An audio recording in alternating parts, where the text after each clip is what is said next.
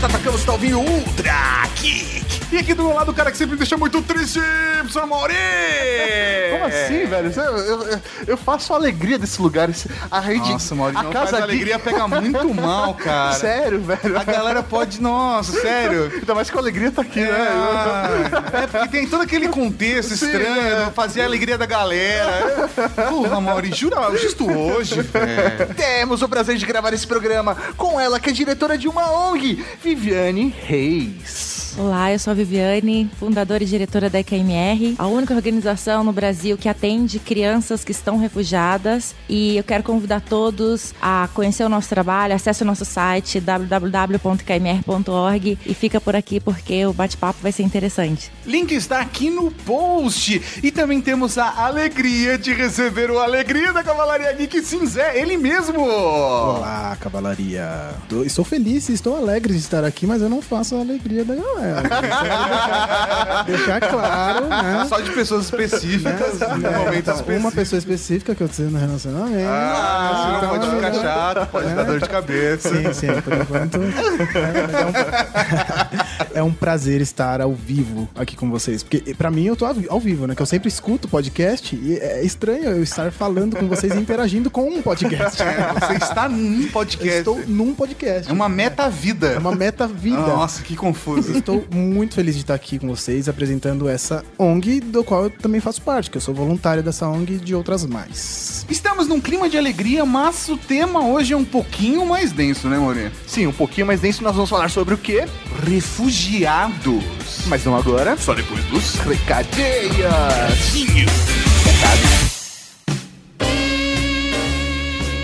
Recadinhos do coração. Coração não, caralho. Tá bom, recadinhos. Recadinhos, mal! Estamos aqui para mais uma sessão de recadinhos do coração. Exatamente, professor Mauri, começando com o recado mais importante de que estamos com o site novo.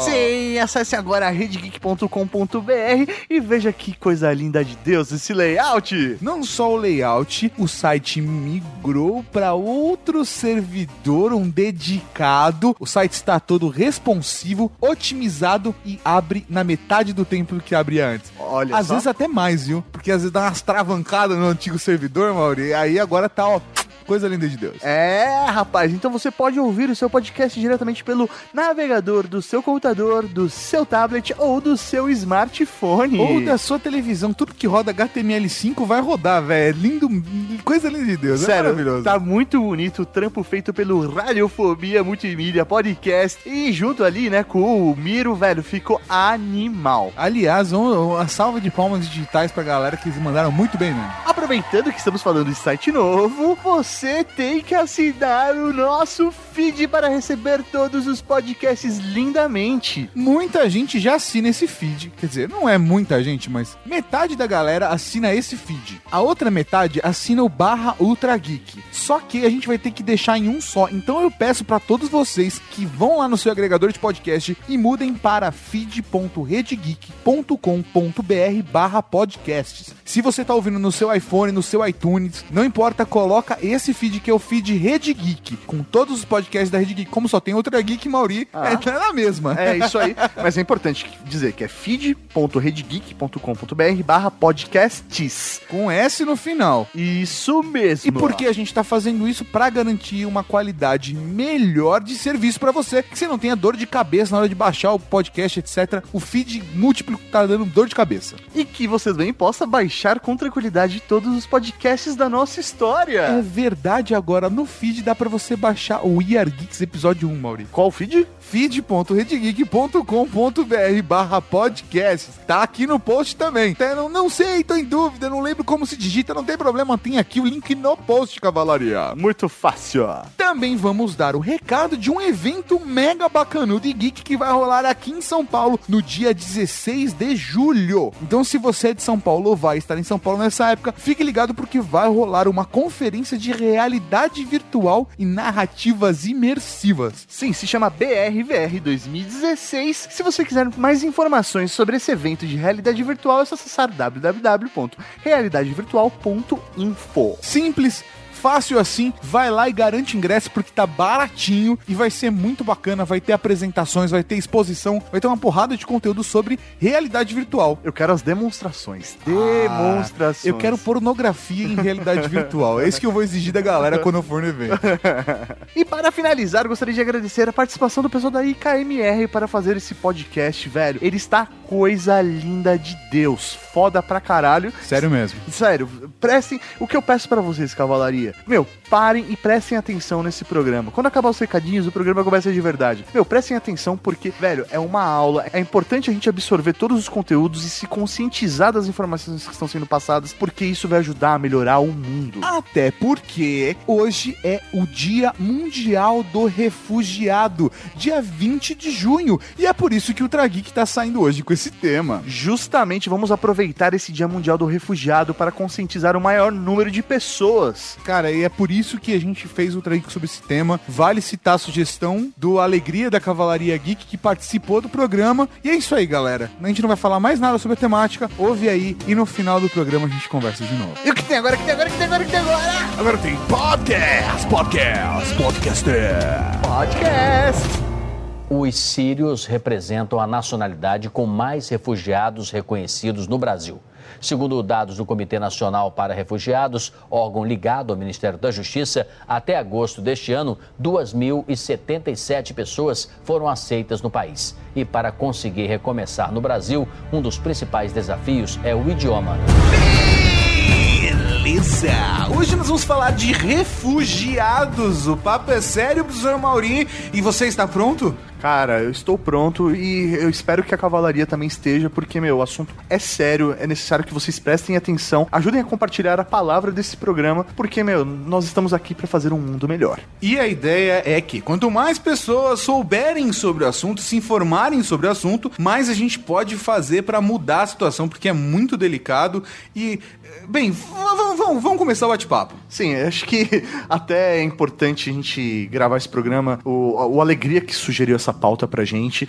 A gente resolveu estudar, ir atrás e, meu, a gente percebeu que a gente não manja nada. É isso, não adiantou não, porra nenhuma. A gente falou, velho, não adiantou. Ele falou, então vamos lá, eu ajudo vocês, eu vou levar o pessoal da ONG, porque aí a gente pode falar com mais propriedade. Isso vai ajudar a fazer um conteúdo melhor pra toda a Cavalaria Geek. Então, pra começar, vamos definir o que caracteriza um refugiado? Vocês podem ajudar a gente? Tem a definição, né, do refugiado. O refugiado é todo aquele que foge por fundado temor de perseguição, por gênero, raça, religião, por pertencer a um grupo social ou político. Isso pra mim me parece um pouco uma bula de remédio quase, né? Sim, você definição do dicionário, né? Perseguido. O que é essa perseguição? A gente não tem essa noção de perseguição aqui, né? Até refugiado, a gente arremete a foragido e a fugitivo. E quem foge é criminoso. Sim. Eu sou de Minas. Quem fugia em Minas quando era criança pra casar, escondido do pai e da mãe, era excomungado da família, era deserdado. Então, excomungado, fazia tempo que eu não ouvia isso. Excomungado, deserdado. Então, a conotação é sempre negativa, né? Sim. Pra alguém que foge, a gente não tem essa percepção de entender que alguém tá fugindo pra salvar a própria vida. E que perseguição é essa, né? Por que essas pessoas estão vindo pra cá? Do que elas estão fugindo? E eu coloco muito que eu não gosto de chocar as pessoas e mostrar a realidade nua e crua do que acontece lá fora, porque geralmente se você se choca, você se fecha, mas as crianças que a IKMR atende, elas estão fugindo de lugares onde elas são atacadas com ácido, enterradas vivas,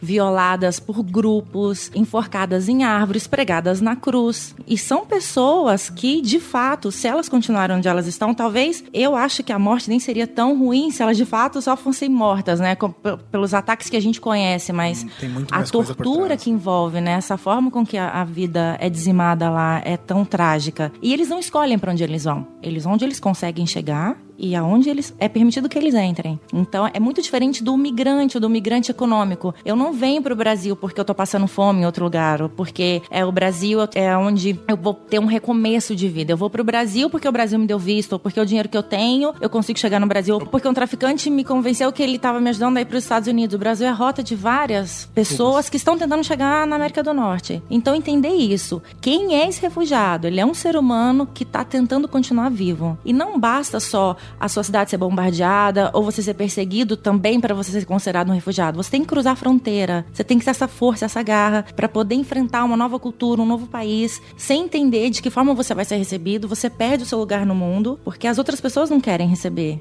Nós não temos essa abertura. Cara, isso é muito foda. Acho que essa mudança de perspectiva ela é realmente essencial para a gente se colocar no lugar desse refugiado. Realmente eu nunca tinha parado para pensar, né? O refugiado, ele não está fugindo, ele não é um fugitivo, ele não fez algo errado. Ele está realmente... desistiu do país ou desistiu do movimento. Esse preconceito que existe. É esse preconceito que existe. Olha uma surpresa que eu tive quando eu comecei a estudar o mapeamento de quantos refugiados cada país recebe e quantos refugiados cada país gera, né? Porque o Paquistão, o Afeganistão, eles tanto geram refugiados como eles recebem. E eu vi um número X de brasileiros refugiados. E naquele primeiro momento que eu olhei, falei, caramba, como assim tem brasileiro refugiado, né? A nossa recente ditadura gerou vários refugiados, pessoas que fugiram, pediram asilo político e que nunca mais tiveram a confiança de voltar para o seu país. Não se sente mais seguro aqui, não se sente mais protegido e continua lá fora. Então temos muitos brasileiros que estão refugiados ainda. Eu conheço gente que hoje em dia pensa, considera se refugiar principalmente por conta de perseguição de orientação sexual. Aqui do Brasil, ouvi de mais de um amigo meu, assim, relacionamento pela internet, sabe? Trocando mensagem, falando, eu sou perseguido aqui na minha cidade, pela minha família, e eu sei que ficar no Brasil não vai ser a solução pra mim. Eu pensei em sair do país, porque aí ninguém vai ter contato comigo, porque essas pessoas vão me perseguir aqui dentro, cruzar a fronteira vai me auxiliar. Então, assim, mesmo numa situação muito mais, sei lá, é pesado, eu ia falar engraçado, a gente acaba associando engraçado com curioso, e de engraçado, de fato, não tem nada. Mas... É curioso como a gente... Você estava falando quais são as situações que essas pessoas passam antes de refugiar para cá, mas... Que absurdo, sabe? A gente pensar que hoje em dia nós ainda temos problemas como esse, ainda temos pessoas sendo torturadas dessa forma tão agressiva no mundo. É meio assustador, né? É tão fora da nossa realidade, talvez a gente se feche tanto no nosso mundinho que a gente não perceba isso. Pra você tentar fingir, parece um cara na sua porta dizendo, você precisa sair da sua casa com a roupa que você tem no corpo, você não tem direito de levar nada, você não tem direito de falar nada e você vai ter que seguir pro lugar onde eu vou te conduzir. Ou pra um lugar que eu não sei pra onde você vai, mas você vai ter que sair daqui agora. E é isso que acontece com o refugiado. Ele não tem pra onde ir, ele não sabe pra onde ele vai e ele não sabe como ele vai. Ele só vai. Ele só tem que sair daquela situação. Seja sendo perseguido ou seja com medo de uma bomba cair na cabeça dele. Aí no caso, então, por exemplo, um refugiado, normalmente a gente relaciona hoje à guerra, né? Que seriam as principais vítimas ou as principais pessoas que têm necessidade de se tornar um refugiado. No caso... Alguém bateu na sua porta. Isso pode ser um governo, pode ser militante, pode ser uma milícia. Um partido político. Entendi. Um grupo extremista. Na verdade, a gente usa fundado temor de perseguição, né? A pessoa ela não tem que provar que aquilo de fato vai acontecer com ela, né? Então tem uma historinha. Você tá na quadra da sua rua, alguém chega e apedreja a casa do seu vizinho. Aí no outro dia vão lá e tacam fogo. Na segunda casa. Na terceira casa, na noite seguinte vão lá e assassinam todo mundo. Você vai esperar? Ver o que vai acontecer quando chegar na sua casa, que é a quarta, não, você vai fugir. E existem as guerras, né? Então a gente coloca como grave, existe dentro da própria lei a definição grave generalizada violação de direitos humanos. Hoje os sírios, eles não precisam fazer entrevista, qualquer pessoa vindo da Síria já se tem o consenso de que ele não pode permanecer ali. Porque é público que existe um conflito armado na Síria. Ah, entendi. Mas os casos são analisados individualmente. Então você vem, você chega, conta a sua história e existe um medo, né, das pessoas, os terroristas vão passar junto com os refugiados e se vier terrorista para o Brasil, se for terrorista para a Europa. Menos de 1% da população de refugiados já foi investigado com essa perspectiva de se identificar um terrorista. Não é interessante para eles irem para um outro país pedindo por esse status, porque por mais que seja ainda precária a investigação, ele existe. Então ele vai chegar aqui no Brasil, ele vai ser entrevistado por um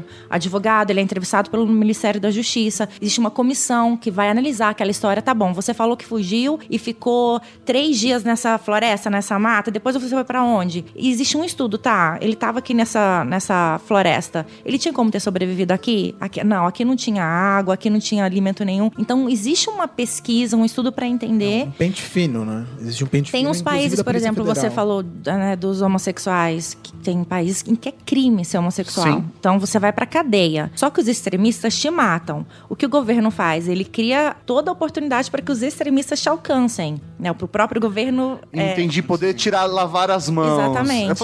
É proibido, eu só vou te prender, mas eu não vou te dar a proteção necessária. Mas o que acontece depois disso também, o azar é teu, né? É, um negócio assim. E hoje, quem que pede refúgio, por exemplo, para o Brasil? Existe alguma parceria entre os países, uma cooperação? Ou qualquer pessoa pode chegar e falar, não, eu quero solicitar um refúgio? Qualquer pessoa chega, porque o Brasil é signatário das convenções internacionais. Então, de acordo com a lei, qualquer pessoa que chegar na nossa fronteira e pedir refúgio, ela tem que entrar, ela vai receber carteira de trabalho, CPF. A gente já dá uma estrutura para ela ter um mínimo de autonomia aqui, até porque não temos recursos para ajudar essa população que chega.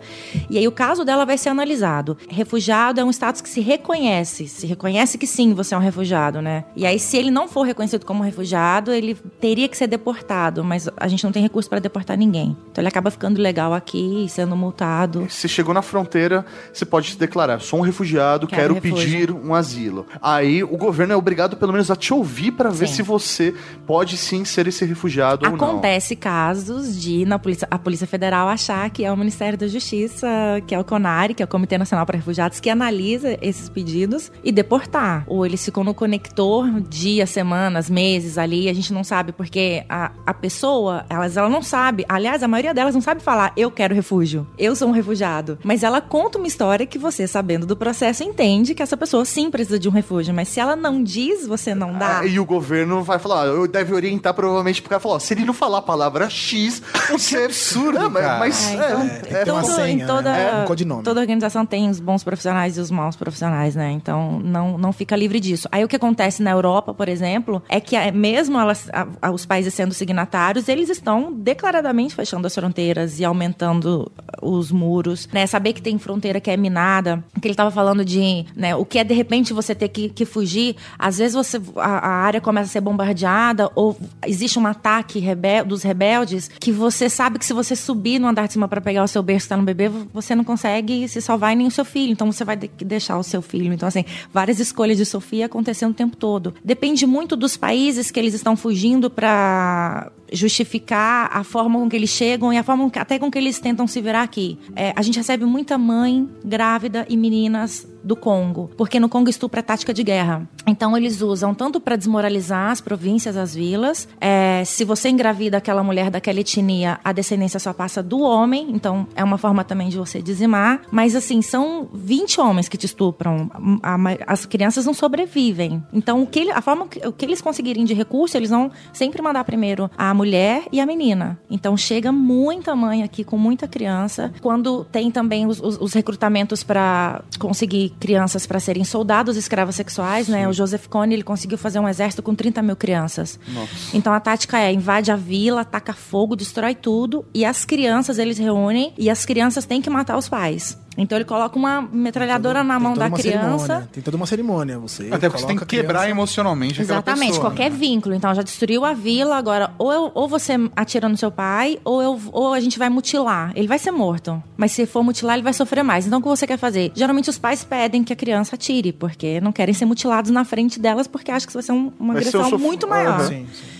Então, elas matam os pais, ele vai aqueles comboios, assim, caminhões de crianças, e aí eles começam uma doutrina drogando a criança com a arma agora é sua mãe, a arma agora é seu pai, e quando eles vão para o campo de batalha, as crianças vão na frente, né? A criança já não tem nada, ela já não tem pai, já não tem mãe, já não tem família, já não tem vila. Então, alguém tá me dando a oportunidade de continuar vivo, eu vou continuar lá, entendeu? Então, não, e quem foge é morto. Não tem segunda chance pra ninguém. E a gente tem no Brasil adolescentes que conseguiram fugir e entraram num navio, eles não sabem pra onde vão, eles conseguem fazer uma ração que é pra eles suportarem ficar 30, 40 dias em alto mar sem ter que... se mostrar? Sem precisar ir ao banheiro, porque eles estão escondidos, porque se o capitão descobre, tem que jogar, né, no mar, não pode colocar em risco a vida da tripulação. Então, quem sobrevive a esse tipo de viagem, já teve adolescentes de 13, 14 anos, que chegam, descem no Porto de Santos, não tem a menor ideia de onde chegaram. Mas no desespero, assim, de tentar fugir. Se propõem acordos de paz, quando os rebeldes, eles estão caindo, estão sem grana, não estão conseguindo o armamento, a corte internacional coloca alguns alvos lá com recompensa, eles vêm pras vilas e falam o seguinte, se a gente devolver as crianças, se a gente não for julgado pela corte, a gente devolve as crianças, esse é o acordo. Aí a comunidade internacional fica furiosa, nós, né? não dá pra fazer acordo com um ser desse. Ele tem que ser julgado e preso. As mães não querem saber, elas querem os filhos de volta. Sim. Os que sobreviveram. Então elas falam, comunidade internacional, fora daqui, vocês não sabem o que a gente passa, a gente quer os nossos filhos de volta. Aí volta todo mundo pra vila. Mas o cara que te estuprava todo dia, que te espancava, ele passa na calçada da sua casa pra ir até a padaria. Você não pode fazer nada. Exatamente. E é só um ciclo, basta eles se fortalecerem de novo pra eles começarem de novo. Então é triste e a sensação de impotência é muito grande de tentar acompanhar tudo isso, porque é como se de fato não tivesse esperança pra qualquer resolução. Essa, o nome dela é Reda e ela é meu avô. Sua avó? E ele é meu irmão, o nome dele é Adam. E essa minha mãe, o nome dela é Hannah. E essa minha tia, o nome dela é Diana. E o meu nome é Gato. E essa, meu avô, o nome dele é Jamal. Falta quem aqui? Meu pai. O nome dele é Khaled. E ele tá fazendo o que agora? Xabé, meu baba. A minha está me matando. Ele tá trabalhando na loja. Tá na loja do quê? De comida. Então, nessa casa de apenas 3 cômodos, vivem 5 adultos e 2 crianças. A única pessoa que sabe falar português é o Arriad, que tem apenas 11 anos, né? Sim. Você aprendeu onde o português? Na escola. Já tá há quanto tempo aqui? 1 ano. Assim como a família de Arriad, 2.077 sírios conseguiram refúgio no Brasil desde que o país entrou em conflito. Porque os aviões começaram a bater e depois a gente saiu. Para Arriad, bater significa que os aviões começaram a atacar. Vocês saíram só com essa roupa do corpo? Sim, saiu correndo.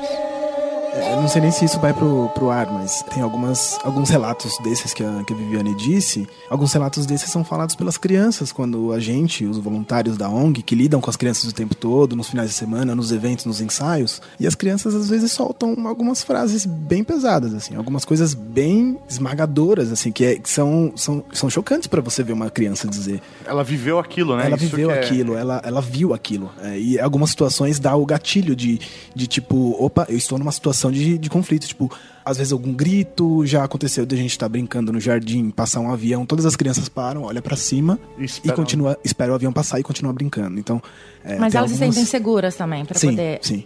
A gente, no nosso trabalho, a gente não investiga isso. Tem muitas famílias que eu conheço as histórias, porque eu atendi quando chegaram, e aí, nesse caso, ou acompanhando o Ministério da Justiça, ou eu fiz um trabalho voluntário na Caritas, que tinha que fazer essa entrevista, então eu sei detalhadamente o que aconteceu, mas na IKMR a gente não faz isso, porque toda vez que ela conta, ela tá revivendo o que aconteceu. Eu assisto muito depoimentos de crianças em campos de refúgio. Vários jornalistas recolhem, a Unicef faz esse trabalho, e aí dá pra ver, de fato, como que a guerra tá afetando. Tem crianças que sucumbem, que estão muito revoltadas, odiando. Teve o depoimento de um menininho que ele fala: a minha mãe penteava meu cabelo todo dia pra ir pra escola, ela cuidava de mim, agora a minha mãe não tá aqui, ninguém penteia o meu cabelo, eu odeio Bashar, muito revoltado, e quero crescer, e quero lutar contra ele. Uma criança dando um depoimento em árabe, traduzido pro inglês, a jornalista perguntava: do que você sente falta aqui no campo de refúgio? De uma academia, pra eu poder malhar. O que você precisa?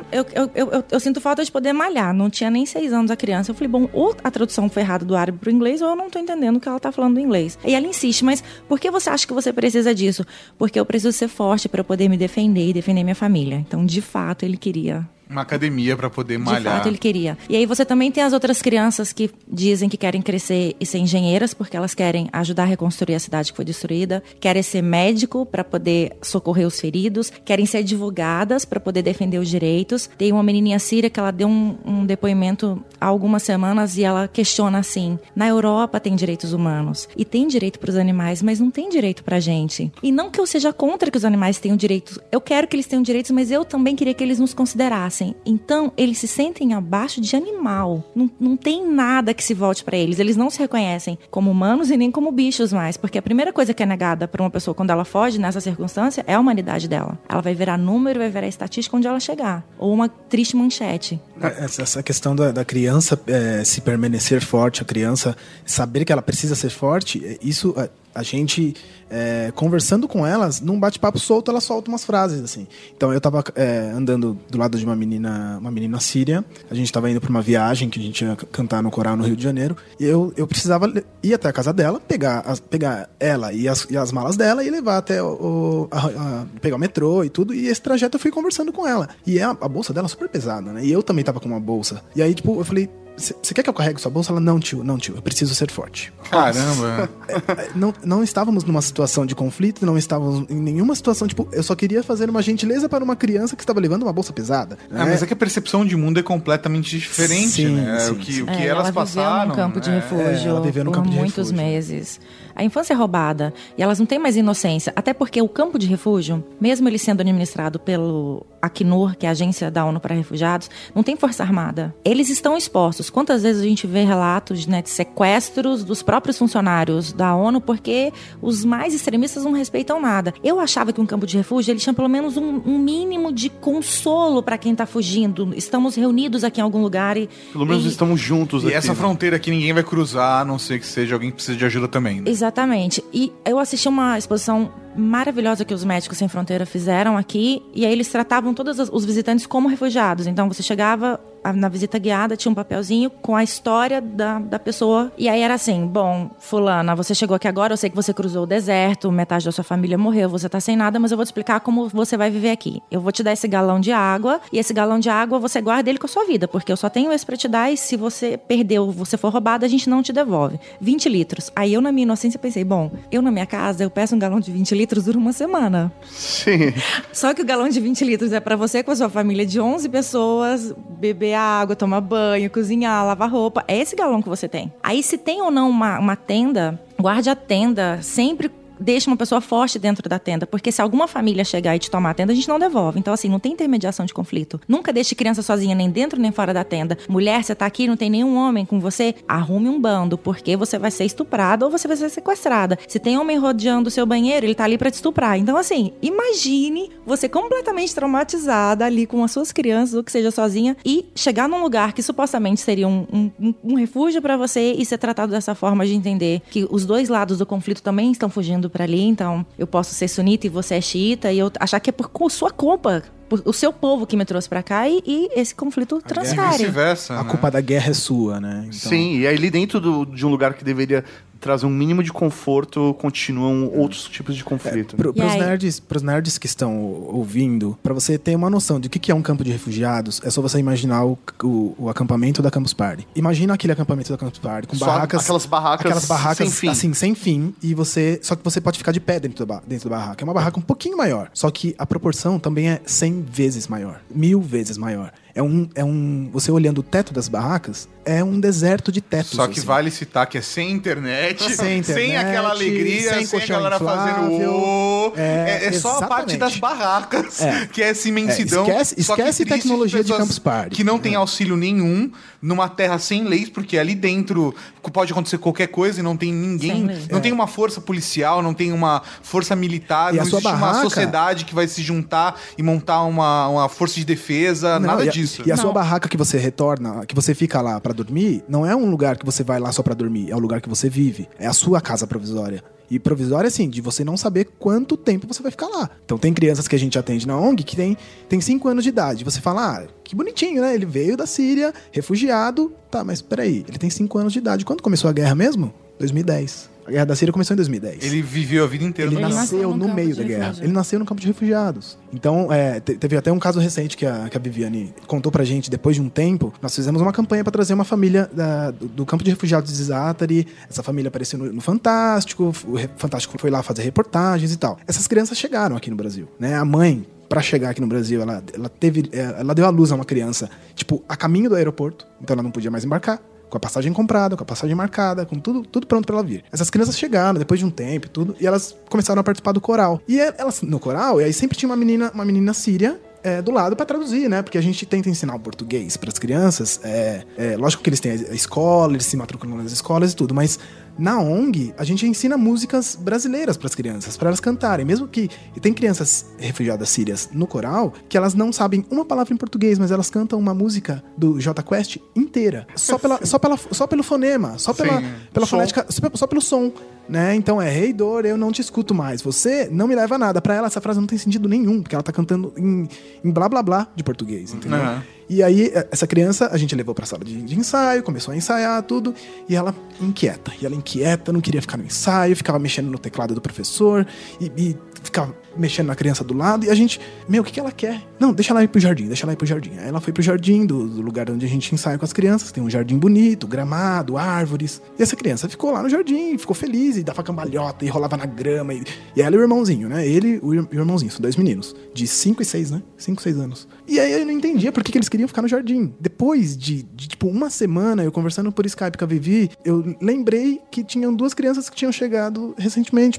do campo de refugiados de Zatari. E eram aquelas crianças. E eu não sabia. Até eu entender que elas nasceram num campo de refugiados, onde é deserto, é só areia. De noite, frio. De dia, tempestade de areia. Então, até eu entender que aquelas crianças nunca tinham visto grama e que elas queriam ficar no ensaio só na grama, rolando na grama, porque grama era legal, porque elas não conheciam grama. A liberdade. Até eu entender isso foi um choque, assim, porque pra mim, eu vejo grama em todos os lugares que eu ando. Sim. Todos os lugares que inclusive, eu ando. Inclusive pisando na grama. Inclusive pisando na grama, na plaquinha onde tá escrito não pisa na grama, eu tô pisando na grama. Mas pra mim ainda foi pior, porque na verdade elas foram porque a prima já participava da aula. Sim. E aí ele não queria ficar na aula e eu expliquei pra ela, olha, a gente tava com uma equipe reduzida naquela semana, se ele não gosta de cantar, não tem problema, ele não precisa participar da aula de canto, mas ele precisa ficar na sala. E ela, tá bom, e saiu. Mas às vezes a criança, ela não leva as mesmas questões para as mesmas pessoas. E aí um membro da nossa equipe me disse no dia seguinte, ele não foi lá para cantar, ele foi lá porque ele queria conhecer uma árvore, ele queria ver um jardim, eles não sabiam que era isso. Se eu soubesse essa informação, eu mesma teria descido da sala com a criança. Pegou na mão, exatamente. Vamos lá abraçar uma árvore, vamos ver uma árvore,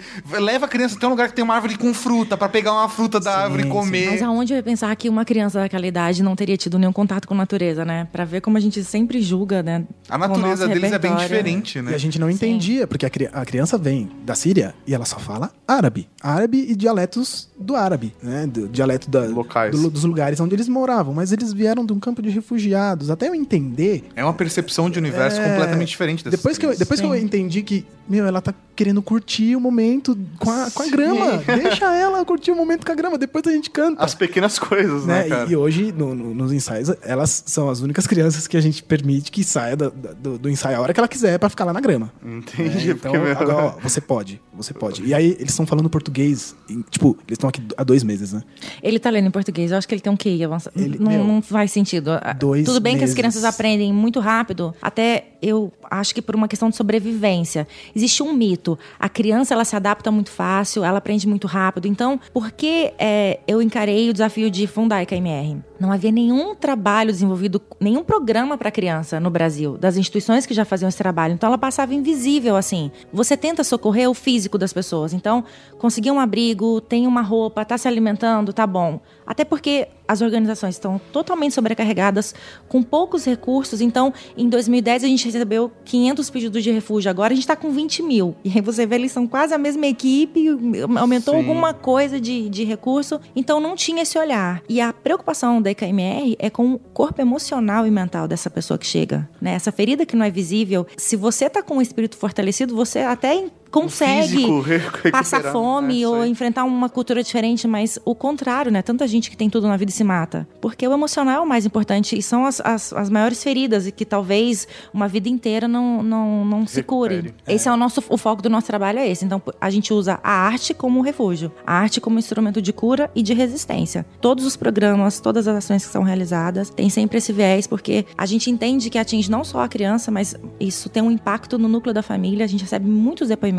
As mães estão o tempo todo em contato comigo e falando, porque a minha criança, você consegue colocar um sorriso no rosto da minha criança, eu tenho força pra suportar, tá aqui, ou eu tenho força pra seguir batalhando, a gente faz por eles, vocês fazem por eles o que a gente não consegue fazer, muito pouquinho. Então, assim, a IKMR, pouquíssimos recursos, a gente tem dinheiro ou não pra fazer as coisas, mas o forte da nossa organização é a presença, atenção e amor. Graças a Deus, a gente tem uma equipe maravilhosa e isso sempre tem para as crianças. E isso muda, elas já receberam um diagnóstico de uma instituição que veio de fora, até contratada pelo Acnur, para que ele queria avaliar como estão as crianças nas principais capitais, e elas disseram que nunca viram crianças com tanto sentimento de pertencimento e segurança como as nossas. Então isso a gente está conseguindo levar para elas.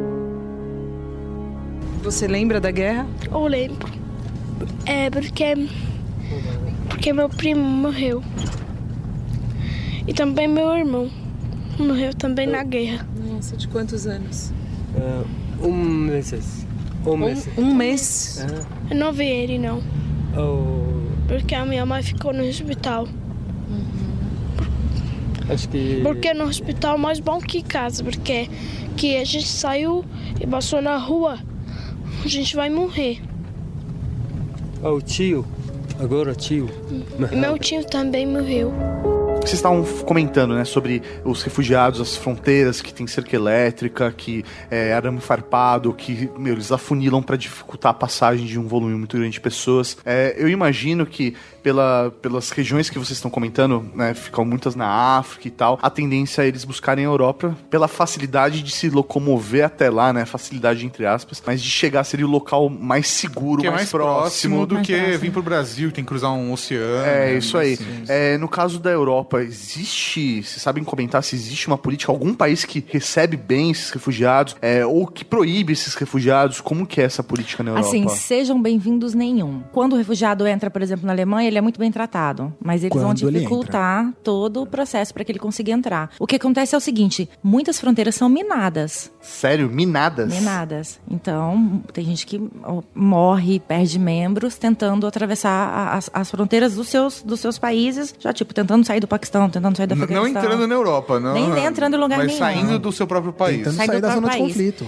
Entendendo que durante esse percurso dessa fuga, existem os grupos rebeldes atuando, né? Então, pessoas também são mortas. Você não se prepara para fugir, então você vai atravessar deserto durante 2 semanas, se você não levou água e nem alimento. Então, muitas pessoas também morrem nesse processo. As fronteiras terrestres, elas estão fechadas. E às vezes se abre por 1 semana, 1 semana e meia, a própria população local, em sua maioria, resiste. Porque o terrorismo, o ataque terrorista na Europa é muito mais real do que aqui, né? Lá acontece. Sim. A gente, graças a Deus, nunca passou por isso. Mas eles falam, basta que um terrorista entre, né? Pra que alguma fatalidade aconteça. Então, se você sabe que tem todo esse problema pra você tentar essa fuga terrestre, aí você vai entrar nesse bote que ninguém entende, né? Porque raios eles entram nesses botes com traficantes, precários, sem colete salva-vida. Que é a única opção, né? É a única opção. Ele imagina que não pode ser pior. Teve uma cantora australiana que fez uma música Ó Canadá, né? Em analogia ao hino, que a letra fala justamente isso. O pai nunca pensou, que é o pai do Wailan, né, que foi encontrado morto na beira da praia, que ele poderia passar por uma situação pior do que a que ele já estava vivendo ali. A gente tem um programa que chama Made in Coração, inspirado numa música linda do Toquinho, que fala que o som não tem fronteiras, é made in coração, então que a vida também não tenha fronteira. E a gente ajuda crianças que estão em zonas de conflito ou passando por graves violações de direitos humanos, precisam buscar refúgio no Brasil e tem algum membro da família aqui, mas não tem o recurso financeiro, não tem a passagem aérea para sair. Se a gente vai ajudar uma família síria, a gente não pode comprar passagem com nenhum voo que faça conexão na Europa, porque a companhia aérea não deixa embarcar. Porque se fizer a conexão, ele pode pedir refúgio. Entendi. E aí eles vão ter que conceder, porque já está no território. Então eles não deixam... Então, assim, a fronteira terrestre está fechada, a aérea também está fechada. Então, absurdo. De fato, você vai ter que aventurar no mar. Não tem outra forma de você tentar fugir desse inferno instaurado. Que absurdo, porque a própria companhia que... Uma indústria privada que, não, na teoria, não tem nada a ver com isso, ela não permite a entrada por causa da ponte aérea. Então aí a gente tem, às vezes a gente recebe doações de pontos e milhas dos programas que existem e a gente não consegue usar. Então tem que procurar por uma conexão que seja num país árabe para que eles possam ir. E mesmo nesse país árabe, se eles tiver uma conexão que dure 30, 40 horas, ficam dentro do aeroporto, eles não permitam que eles saiam, porque também tem receio que eles saiam. Então é perder mesmo o seu lugar no mundo, assim, né? A pessoa olhar, tipo, não querem permitir mesmo que eu sobreviva. Você não é mais cidadão. Você é qualquer um.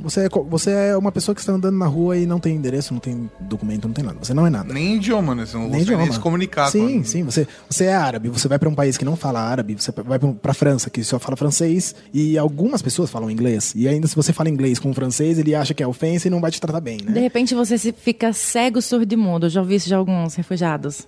Uma coisa que as pessoas não entendem é que, tipo... Ah, mas por que eles estão entrando no Brasil? Eles não têm outro lugar pra ir? Não. Eles estão aqui justamente porque eles não têm outro lugar pra ir. Eles não estão aqui porque eles escolheram o Brasil. Eles estão aqui porque eles não têm opção. Pergunta número 1. Por que vocês ajudam crianças refugiadas com as crianças brasileiras passando por tantos problemas? Essa eu já estou cansado de responder. cansado. Eu sou tão feliz que tem gente que defende a baleia, os ribeirinhos, os idosos. Primeiro que eu jamais iria atrás de alguém pra falar assim, não, para de defender cachorro, vem ajudar a criança. Nem isso eu faria, porque são tantas causas que precisam de atenção. A IKMR é a única organização no Brasil que faz esse trabalho só com criança refugiada. E pra dizer a única, eu tô querendo dizer que, tipo, de milhares que fazem trabalho com criança, só a gente tá cuidando. E mesmo assim as pessoas resistem. Recebo e-mails muito ofensivos de pessoas perguntando, vocês estão ensinando essas crianças que quando elas crescerem elas vão poder ser parasitas? Que elas vão ter que trabalhar? Que elas não vão viver do sistema? Nossa, velho. Essas crianças estão entrando, já estão tocando fogo em ônibus, elas não vão explodir as coisas aqui? São tudo terroristas? Por que está recebendo criança bomba? Então assim, se você vê matérias... É uma desinformação absurda. Sim, é um ódio. A gente não se reconhece nesse outro, a gente não se reconhece. A gente tem esse projeto do Coração Jolie, que é um coral, né? Então a gente escolhe um repertório com grandes clássicos da música, colocando o refúgio em perspectiva. Então você vai ouvir Aquarela cantada por uma criança refugiada, nunca mais a Aquarela vai ser a mesma pra você, porque ali a Aquarela tem um trecho que fala, nem se a gente tivesse encomendado a letra, vamos falar de refúgio, sairia refúgio. E aí você tá vendo essa criança no potencial que ela tem, e entender que ela só tá pedindo pra continuar viva, que ela tem potencial. Os rebeldes estão cansados de saber, porque eles sequestram elas o tempo todo pra diversos fins. Nós somos os únicos que estamos olhando pra essa geração e dizendo não vai ter geração perdida na Síria sem ter geração perdida no Brasil. Porque a gente negar a humanidade da criança síria é negar a humanidade da criança brasileira. A criança só faz o que ela vê a gente fazendo. Ela faz o que a gente fala. Então o que a gente está fazendo com as nossas crianças? Negando a humanidade, que elas têm direito. A criança brasileira tem direito a ser humana. E quando eu dou as costas para as crianças lá fora e falo que elas vivam a própria sorte, eu tô negando naturalmente o direito que ela tem de ser humana, de sensibilizar com aquilo que está acontecendo. Então vai ter geração perdida no mundo inteiro. Com certeza. Eu vou estar ensinando para as próximas gerações que eu não tenho que me preocupar com o próximo. Exatamente. Isso não é uma agressão? Com certeza. Você não está negando o direito dela de ser humana? Todas as crianças precisam, causa, mas assim, que seja acima a vida dela mais preciosa que a nacionalidade. Eu ouvi uma historinha uma vez de dois pescadores que estavam no rio pescando e aí passaram duas crianças se afogando. Eles se jogaram no rio, pegaram as duas crianças. Aí passaram quatro e duas mortas. Eles voltaram pro rio e pegaram as crianças de novo. Aí de repente um dos pescadores sai do rio e tá indo embora e o outro grita desesperado, você vai me deixar sozinho aqui? Ele falou, não, você continua no rio tentando tirar as crianças que você conseguir e eu vou lá em cima tentar impedir quem tá jogando. Então, eu considero que a IKMR tá no Rio. A gente tá no após, né? A gente tá tentando socorrer como um pronto-socorro. As crianças chegam, a gente tenta fortalecê-las, muitas delas não ficam aqui, seguem para outros países, então a gente nunca sabe quanto tempo de fato a gente vai ter de contato e interação com essa criança. Pode ser que a gente consiga estar presente na vida dela um ano ou um mês. Sim. Então, a gente valoriza muito qualquer momento e oportunidade que a gente tenha pra estar junto. Não, mas eu acho que é mais importante, se vai ficar uma semana, um mês, mas conseguir fazer alguma coisa por ela e mostrar que a humanidade pode sim ser boa e que ela pode ser uma pessoa melhor. A prioridade da ONG é atender essas crianças enquanto elas estiverem aqui refugiadas no Brasil. Prioridade da família talvez não seja ficar no Brasil para sempre. Algumas famílias vêm para cá, conseguem um emprego, conseguem estabilidade, conseguem viver bem e beleza, quer ficar no Brasil, não quero mais ir para Síria, não quero mais ir para o Congo, não quero mais ir para Angola, para lugar nenhum. Eu quero ficar no Brasil. O Brasil me acolheu, me deu comida, me deu de tudo que eu preciso, então eu vou ficar aqui. Mas teve uma situação que ontem uma família embarcou para outro país, né? Embarcou pra Guiana Francesa, uma família com duas crianças que participam do coral, e a mãe grávida de gêmeos. Porque ela entendeu que ir pra lá ia ser melhor pra ela. Porque essa crise tá devastadora pra todo mundo. Ela entendeu que ir pra Guiana Francesa talvez seja uma nova oportunidade deles tentarem ir pra Europa. Porque eles ficam 7 meses na Guiana Francesa, eles estudam francês, eles aprendem o francês, o governo de Guiana recebem eles muito bem, porque eles têm passaporte de refugiado, então eles podem ficar 7 meses lá, depois de 7 meses eles ganham visto francês. Então eles vão pra Europa. Indo pra Europa é a porta pra onde eles quiserem ir. Eles podem ir pro Líbano, eles podem voltar pra Síria se eles quiserem. Eles querem voltar para as raízes deles. Então, muitas famílias refugiadas que estão no Brasil falam, olha, quando melhorar, eu volto. 99% dos refugiados, onde quer que eles estejam, eles querem voltar para o país de origem. Pode estar um caos, pode estar destruído, eles querem voltar para o país. São poucos os que assumem que esse país é o meu e eu quero viver aqui. São muito gratos por estarem aqui. As crianças são extremamente gratas. A gente teve um episódio que eu achei até engraçado, porque o menininho do Irã, na época da Copa, quando teve aquela abertura que eles começaram a xingar a Dilma, ele ficou horrorizado porque estavam xingando a presidente do país que acolheu a família dele. E eles gritando na TV e a mãe falava assim, filho, o que eles estão falando? Não, mãe, não vou traduzir, não vou, é horrível, parem, chorando. E a mãe ficou mais atenta e entendeu. Eles estão falando isso? Não, mãe, não repete, pelo amor de Deus, por favor, não façam isso. Então, assim, em vários níveis, assim, a gratidão deles, né? É uma percepção que, do nosso país, muito diferente, né? Muito diferente. Porque ao mesmo tempo que...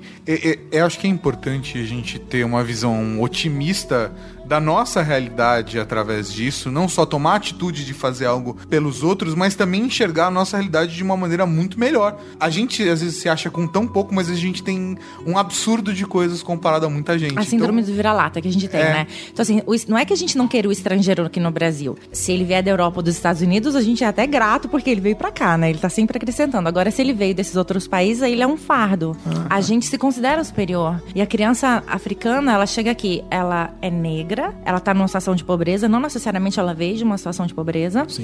Ela tem 8 anos, ela não sabe ler e ela fala errado. Então imagina a festa que é na escola, que as crianças brasileiras aprontam. As crianças africanas, elas têm a dificuldade do preconceito quando elas vêm aqui pro Brasil e principalmente do idioma, porque elas vêm falando português de Portugal, as crianças de Angola, algumas vêm falando português de Portugal. Sim. As crianças do Congo vêm falando Lingala, que é um dialeto que ou francês, ou Lingala ou francês, ou Lingala e francês, né, vem falando os dois, então ela já vem bilíngue pra cá. E o Lingala, ele tem 7 ramificações diferentes. Tem o Lingala Trelela, Lingala Telala, Lingala... Meu, tem várias ramificações do Lingala. Então, tem essa barreira do idioma, do bullying, por ela ser diferente, por ela não conseguir interagir por causa da situação de trauma que ela veio, muitas vezes, né? Então, é bem complicado. O que você acha de morar aqui no Brasil? Muito bom. Por quê? Porque aqui não tem guerra, lá na Síria tem. Vivi, você estava dizendo que o objetivo da ONG é principalmente atender aí as crianças, dar esse suporte, principalmente psicológico, para as crianças, que muitas vezes eles vêm sem família ou tem algum parente aqui no Brasil, e aí vocês estão justamente para ajudá-los. E se caso essa criança fique no Brasil, existe um processo especial, por exemplo, para adoção dessa criança, por ela não ser uma criança brasileira, ou o fato dela ter um documento nacional, já um CPF, como refugiado, ela pode ser adotada como qualquer uma outra criança? Você está falando de uma situação de vir só a criança sem família. Isso. A criança sozinha, completamente sozinha, ela não chega aqui. Ela viria da Colômbia se ela conseguisse atravessar a nossa Amazônia. Chegam muitas crianças sozinhas no Equador, milhares de crianças sozinhas no Equador fugindo das FARC. Entendi. Então aqui, chegando no Brasil, ela passa a ter os mesmos direitos de uma criança brasileira, ela entraria no mesmo sistema, mas não tivemos caso ainda. Temos de adolescentes que acabam não sendo adotados até pela idade, mas criança sozinha lá fora é muito comum de se registrar. 800 crianças chegaram sozinhas num campo de refúgio. Não sei se vocês já assistiram. Tem muitos filmes com essa temática. A Boa Mentira, que foi lançado recentemente, tem no Netflix. Eles mostram como isso se dá, porque as vilas são atacadas e eles começam a fugir em bando. Entendi. Aí, então, eles aí você vê um grupo de crianças indo, as crianças vão juntando. Então chega 800 crianças, 1.000 crianças sozinhas num campo de refúgio, não consegue se rastrear. Então você só determina que a criança é órfã se de fato você tem um registro da morte dos pais. Então tem um termo que é usado que é menor não acompanhado. Entendi. Mas o que ainda não temos aqui, porque algum membro da família está aqui. A gente de forma direta atende a criança, mas de forma indireta todo o núcleo, porque sim, às vezes o que a criança mais precisa é que o pai consiga um emprego, aprenda português, que a mãe vá ao médico. Ou a gente tem uma criança que está no Egito sofrendo uma perseguição religiosa com a mãe e o pai chegou até aqui. Então a gente tem que comprar uma passagem para a criança vir, mas a mãe não tem dinheiro. Então o que a criança precisa? Que a mãe venha junto. Então vamos comprar uma passagem para a mãe. Então de forma indireta, o que a gente entende é que colocar a criança como um centro nesse elemento da família muda toda a dinâmica da integração. Entender que se a mãe, por exemplo, ela chega aqui no Brasil com 4 crianças pequenas, não tem creche nem para as crianças brasileiras. Sim. Não tem nenhum programa para receber essas crianças que chegam aqui. A IKMR mesmo não tem recursos ainda para ter uma sede. Então o que a gente fica vendo? Essas mães indo de abrigo em abrigo e elas não conseguem, elas querem trabalhar. Eu não conheci até hoje uma mãe que quisesse Bolsa Família ou qualquer bolsa que existisse e viver dentro de um abrigo. Então o dinheirinho que elas juntam fazendo um bico, elas vão para qualquer comunidade que elas consigam alugar por 200, 300 reais. Não tem com quem deixar essa criança. Não é como a gente, por estar aqui no Brasil, ter uma família, por mais que eu tô aqui em São Paulo, minha família está em Minas, existe um suporte. Ou você tem um vizinho de longos anos que você pode ajudar a sua criança. Ela não tem esse sistema. Então, o que ela vai fazer? Ela vai deixar trancada dentro de casa uma criança de 7 anos que é responsável pela de 6, a de 5 e a de 2. Né? Grave. Eu vou fazer o quê? Eu vou denunciar pro Conselho Tutelar, tirar? Não faz o menor sentido. O que a gente mais precisa hoje é conseguir um espaço para poder estar diariamente com essas crianças, tirar essas crianças de dentro de casa. Para essas mulheres, elas precisam de autonomia, ter tempo livre para poder aprender o português. Ah, mas a vida tá difícil para várias mães aqui no Brasil. Sim, mas eu, por exemplo, eu brasileira, se eu tô numa situação difícil e não tenho nada, eu posso fazer uma faxina na casa de alguém? Eu posso. Se eu vim do Congo, eu só falo Lingala e eu nunca nem vi um banheiro na minha vida. Sou alguém negra. Vai me levar pra casa pra fazer uma faxina? Não vai. Eu nunca usei um banheiro, como é que eu vou saber limpar um banheiro, né? Sim. Me fala uma coisa. Você tá falando muito da situação das mulheres. Normalmente vem a mulher com as crianças. Não vem a estrutura do pai com as crianças, ou acontece também? Da África. Geralmente, do Oriente Médio, vem primeiro o pai. Porque ele quer entender que país é esse que ele tá chegando. Se não tiver dinheiro pra ver a família inteira, vai vir só o pai. Entendi, pra não, ele preparar. Não chega a mãe síria. Então eles dividem a família, vem o pai com, sei lá, 1, 2 filhos e fica a mãe com 1, 2 filhos. Ou se perdem na fuga, ou não tem dinheiro pra vir a família toda, né? A gente tem um pai que o Zé acompanha de perto essa família, que ele teve que vir, ele, no momento da fuga, só tinham 3 crianças em casa, outras crianças estavam no colégio interno, em outras províncias. Ele veio e as crianças ficaram. Veio ele e a mulher. Aí a mulher voltou pra buscar as crianças e aí já não tinha visto, não tinha passaporte, e o dinheiro todo bloqueado pela perseguição. Tá todo mundo escondido lá. Então acontece, ou mesmo no momento da fuga, se eles estão em pontos diferentes, em províncias diferentes, eles se perdem. Então a gente já teve família assim. Salve-se quem puder. É literalmente isso. Salve-se quem puder. Então veio o pai com as 3 crianças e as crianças que estavam na escola ficaram na escola. E aí, em outras províncias. Em outras províncias. E a mãe parece que veio junto, né? A mãe veio com uma criança de 1 ano. E aí, a mãe ficou... Meu, como é que eu vou deixar meus filhos lá? Então, o que a mãe fez? Pegou um avião, voltou pra cidade africana onde ela morava pra tentar achar os filhos. Achou os filhos. Aí agora ela não consegue voltar porque as contas foram bloqueadas, porque descobriram que ela tá lá e ela tá fugindo de província pra província pra poder tentar conseguir trazer os outros 3 filhos com uma criança de 1 ano que ela teve que levar porque tava amamentando ainda. Nossa. Então ela voltou com uma criança de colo pra tentar pegar os 3 filhos maiores, que são de 12, 13 e 15. Um tá com malária, o outro tá com apendicite quase estourando e a outra tá com um problema no dente, que precisa... Tipo, não é só a situação do refúgio. Também tem as coisinhas pequenas, como doenças. Quando você trata de refúgio, você acaba tratando de várias frentes. Mas coisas malucas acontecem, assim. Eles se perdem na fuga, mas... E não sabiam pra onde iam. E aí, chega a mãe aqui com as crianças em São Paulo... E foi morar em determinado lugar e fez amizade com uma vizinha. E aí soube de toda a história. Então se perdeu do pai, das outras crianças e não sabiam em que país, onde eles estariam refugiados. Essa vizinha se muda pro Rio de Janeiro e ela vira vizinha de quem? Do pai com as crianças. Nossa, velho! Caramba! Foda! Sim. É bizarro. Sensacional. Não é? Sim, ou de vir mesmo pra São Paulo e a própria Caritas, né, que tem um centro de referência acolhida por sobrenomes, entendeu? Mas o nome da criança, o nome desse pai, será que é o mesmo? É parecido? E aí já promoveu também vários encontros e eles também não saberem que estavam na mesma cidade. Acontece essas coisas bonitas também, pra dar esperança. E qual a expectativa que um refugiado tem de se adaptar aqui no Brasil? Porque as crianças, vocês acolhem elas e dão esse certo respiro para os pais. Uhum. Sim. Mas e qual estrutura que esses pais têm aqui pra conseguir aprender o idioma ou arrumar um emprego?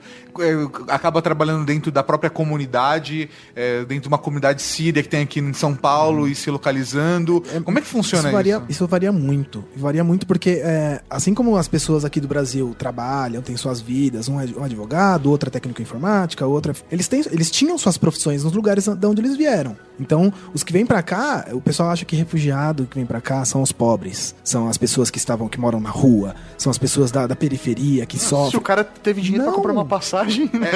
É todo mundo, né, cara? Nem todo mundo tem esse dinheiro pra comprar passagem pra vir pra cá. Então, o que as pessoas não entendem é que essas pessoas que estão vindo pra cá, eles têm uma profissão. Eles tinham uma profissão. Fudeu todo mundo lá. Sim, fudeu do cara que tinha uma condição que era mais abastado e que tinha mais... O cara tinha mais cultura. Sim. O cara... Foda todo mundo na sociedade. Os que são ricos mesmo, que tem muita grana, eles estão tranquilamente na Europa. Sim. Então, assim, é uma classe média baixa, conseguiu chegar até aqui. Mas aqui a estrutura é muito precária, nós não atendemos nem o mínimo do mínimo. Então, assim, essa crise que assola o país inteiro eles não conseguem arrumar emprego, né? Brasileiros qualificadíssimos estão desempregados. A gente não tem um sistema de assistência que ajude com nenhum recurso mensal. Mesmo o Bolsa Família tem, acho que tem um mito na cabeça das pessoas, né? De gente que vive de Bolsa Família, sei lá, de vez em quando aparece alguém que tem 80 cartões. Uhum. Mas assim, a mãe com 5 filhos, ela, se ela tem acesso a esse benefício, ela vai receber R$250, 300 por mês. O que é isso? É, e o aluguel, e a roupa que a criança precisa vestir, que os pais precisam usar. Então, dependendo da profissão que ele tiver, ele não consegue arranjar emprego aqui porque... Então, ele é dentista, ele não consegue atuar no Brasil porque é outro sistema. Não, ele não consegue. Como é que ele vai renovar o certificado dele? Não passar pelo revalida. A gente tinha um médico... Ah, vamos revalidar, vamos pegar o documento na universidade onde ele se formou. Ah, que universidade? Aquela que foi bombardeada? Em Damasco, na Síria? Ah, legal. Como é que vai conseguir pegar o certificado dele lá? Entendi. Como é que vai provar que ele tem uma formação acadêmica? Como é que vai provar que ele é médico, que ele é engenheiro? Que ele tem o histórico, ele perdeu o histórico dele. Ele perdeu o histórico dele, ele chega aqui zerado. Mesmo os que conseguem trazer documentos. Nós tínhamos o caso de um médico, que ele tinha 2 clínicas no Irã, e ele chegou aqui e não conseguia passar pelo revalida, porque você tem que ter um bom nível de português para você passar por essa prova. E ele foi trabalhar de costureiro no Brás. O pai dessa criança que ficou triste quando xingaram a Dilma na TV. Sim. Então, assim, mesmo a criança tendo uma consciência de que o pai não conseguia passar por um processo burocrático nosso, ela nem vinculou isso ao governo. E aí, tentaram colocar no Mais Médicos. Mas uma das regras do Mais Médicos é que é preciso que haja, no país de origem, um número de médicos suficientes para atender aquela população, para justificar que ele possa não estar ali. E a formação, ele se formou no Afeganistão. O país de origem dele é no Afeganistão. Ele teve que fugir do Irã. Não tem o número de médicos suficientes. Aí, um processo jurídico para se provar que ele não poderia voltar para o país dele. Então, ele foi o primeiro médico reconhecido que conseguiu entrar para o programa por ser refugiado. E depois disso, até mudaram a lei do programa que essa cláusula não se aplique a pessoas que não podem voltar para o país de origem. Mas sofreu muito, estava em depressão, porque médico é uma vocação, né? Lógico. Não é como você ter uma outra profissão, não. Tá bom, eu sou dentista, mas sim, eu vou trabalhar como professora, ou eu vou fazer faxina. O médico, ele sofria muito, ele estava em depressão, não saía mais de casa, trabalhando o dia todo, a gente tentando ajudar, levar um atendimento psicológico. Não, eu quero emprego, eu quero poder ser médico de novo, eu não quero mais nada, é só isso que eu quero. É a vocação dele.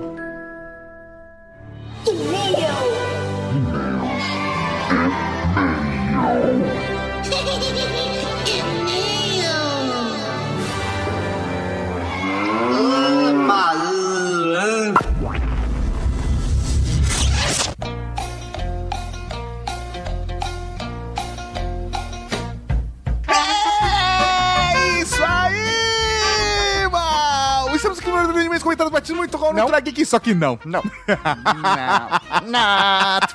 O tema foi tenso, né, velho? Agora... Velho, o bagulho... Oh, sério mesmo, eu fiquei emocionado durante a gravação desse programa. Eu chorei umas 3 vezes, pelo menos, durante a gravação. Eu não sei se ficou claro pra galera ali na hora gravando. Você viu alguma lágrima escorrendo uma hora durante a gravação? Não, porque eu não gosto... Como eu tava chorando também, eu não queria ficar cruzando o olhar com mais ninguém, né?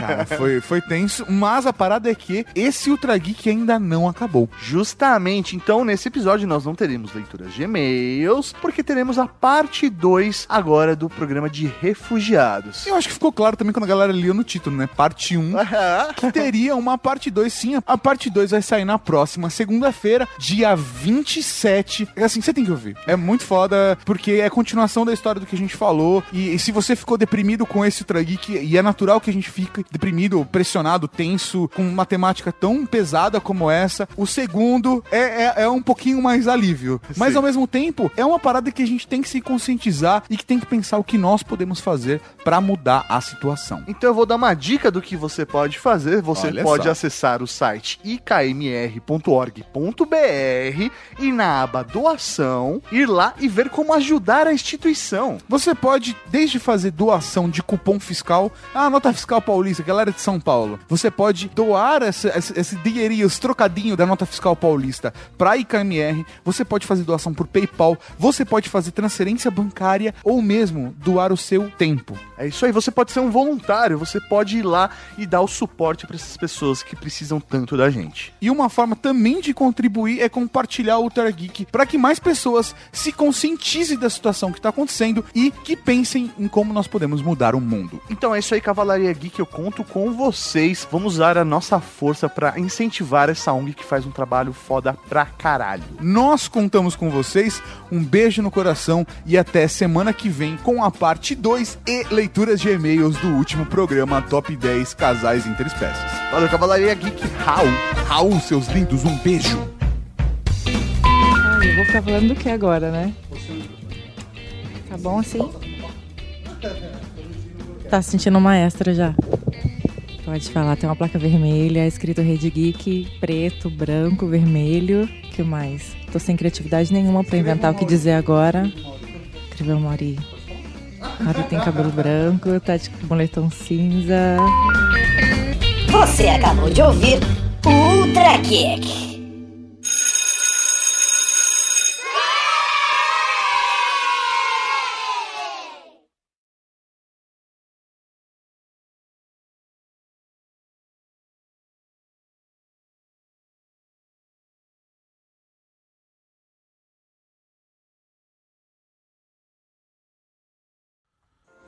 Esses aí são os meus garotos Kalashnikov.